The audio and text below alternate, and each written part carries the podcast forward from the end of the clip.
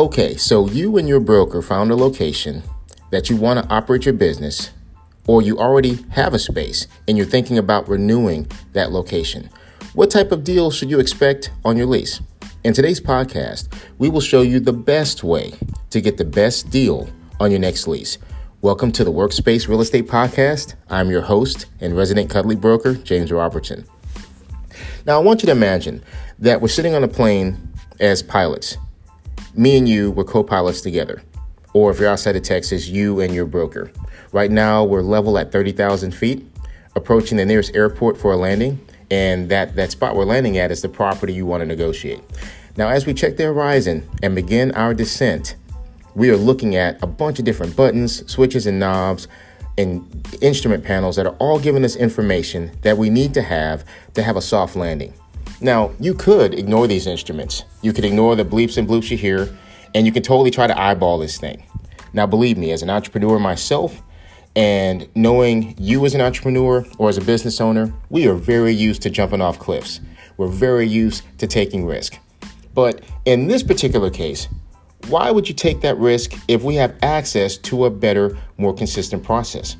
Now, here are just some of the data points that you and your broker need to be discussing on your next lease.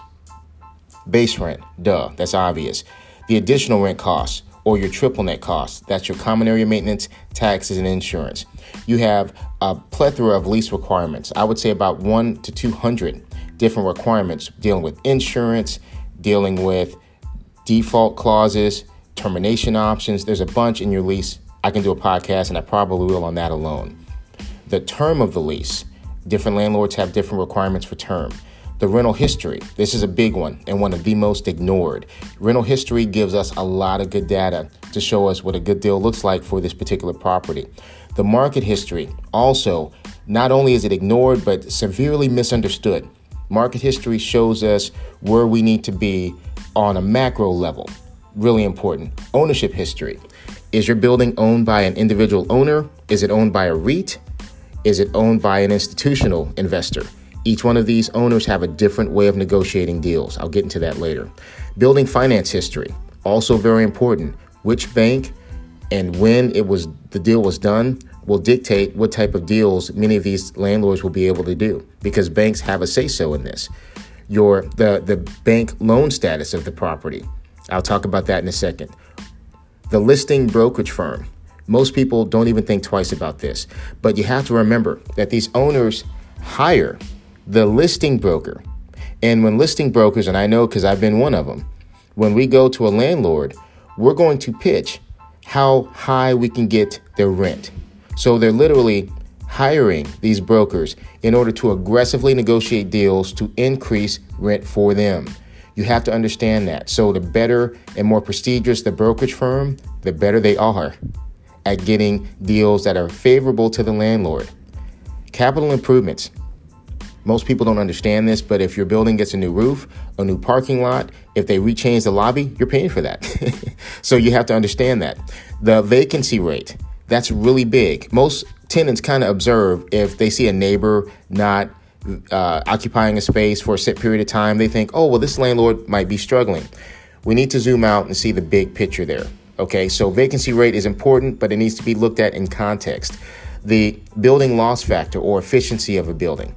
This is something that I never hear talked about with tenants, but it's very important because if your building is like an atrium style building or if your building has a weird configuration and is not efficient, that means that you're paying for square footage that you cannot use.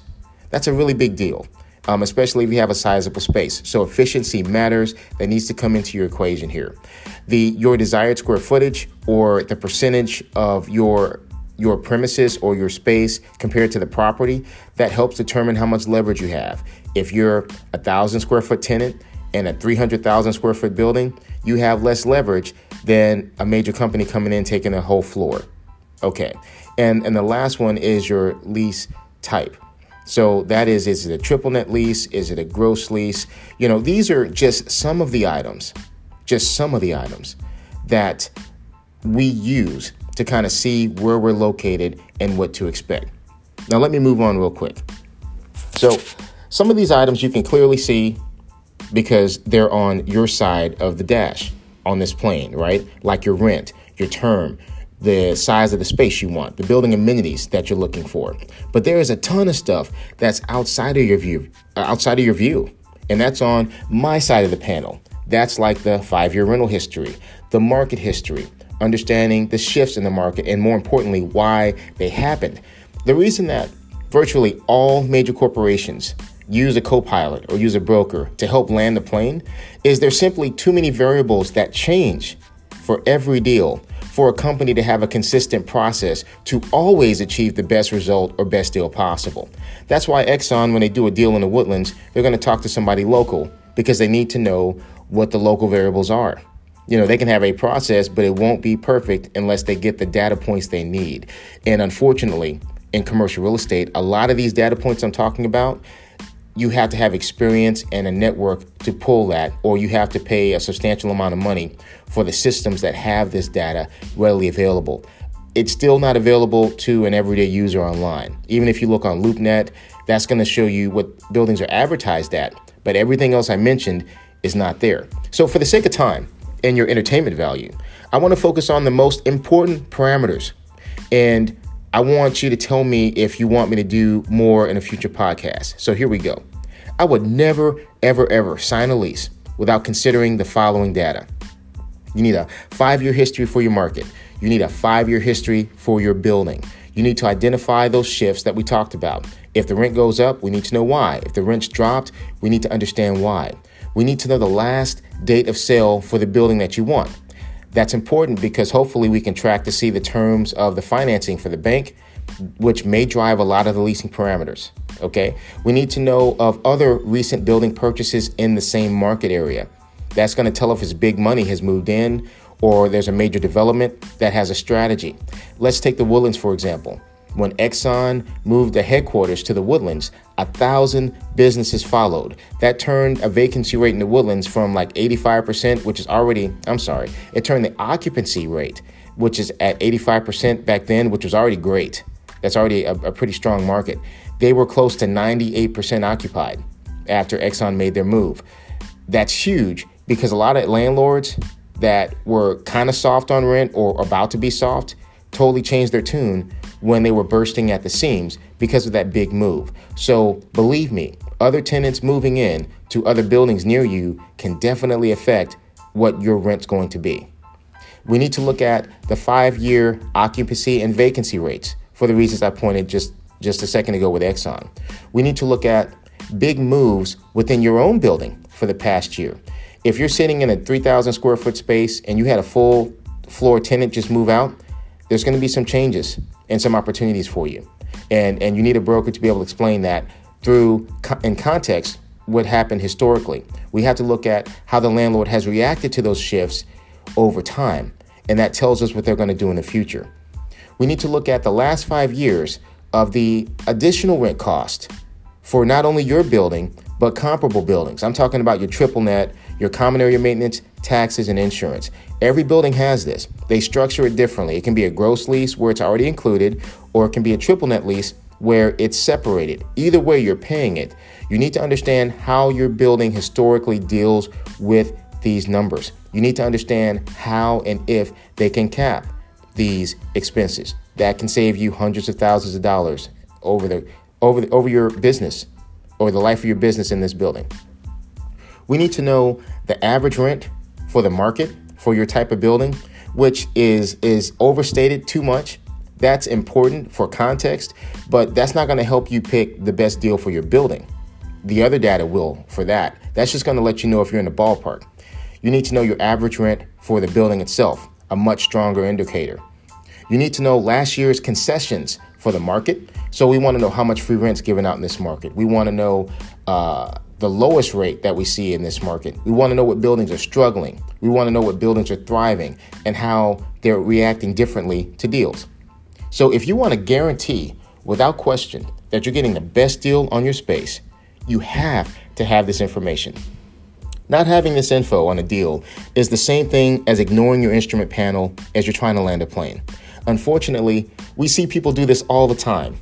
When most businesses, quote unquote, land a bad deal, they usually crash by going out of business because the rent was too high.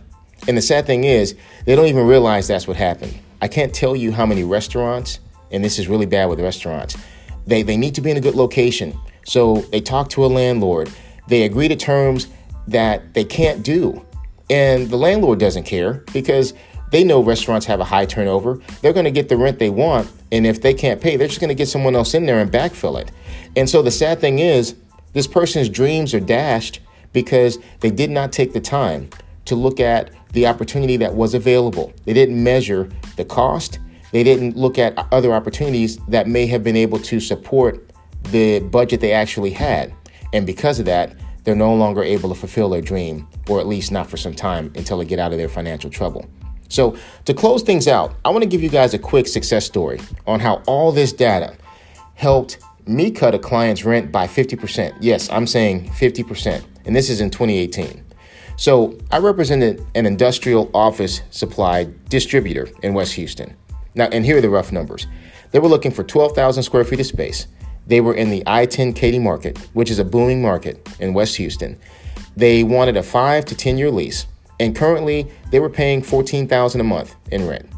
They needed a dock high space and a ramp space together, and 25% of that 12,000 square foot office space, I'm sorry, 25% of the 12,000 square feet total needed to be office for their staff, and the rest of it needed to be warehouse so their trucks can pull in at night. Now, when I met my client, this is all he knew. He knew his rent was too high where he was at. He knew he needed to cut cost so he can stay in business, but he wanted to stay close to home. He had six months left on his lease to make a decision. And the current landlord, he already talked to him because he was going to try to do it direct. The landlord offered him a solution, but the landlord didn't cut his rent. He cut the sides of the space. He said, okay, well, you need a smaller budget, so here's a smaller space. Well, that doesn't solve my client's problem you cut his rent, but you cut the space he could operate in. So he still had that issue. So when we met, I was able to do the following. Using the data that I just told you, I was able to identify the lowest rent achievable at his current space. I use the five year history. I use the my, my knowledge of the brokerage firm that he worked with because I worked with the guy on numerous deals. I knew how he worked within that market. I was able to take all the data points I told you and got the lowest rent achievable at his current space. We talked about it, and he determined that, okay, I'm not going to be able to pay, even if they, they lower the rent to the lowest achievable rate that you said, James. You know, it's not going to happen here. So we were able to pivot and look at other spaces.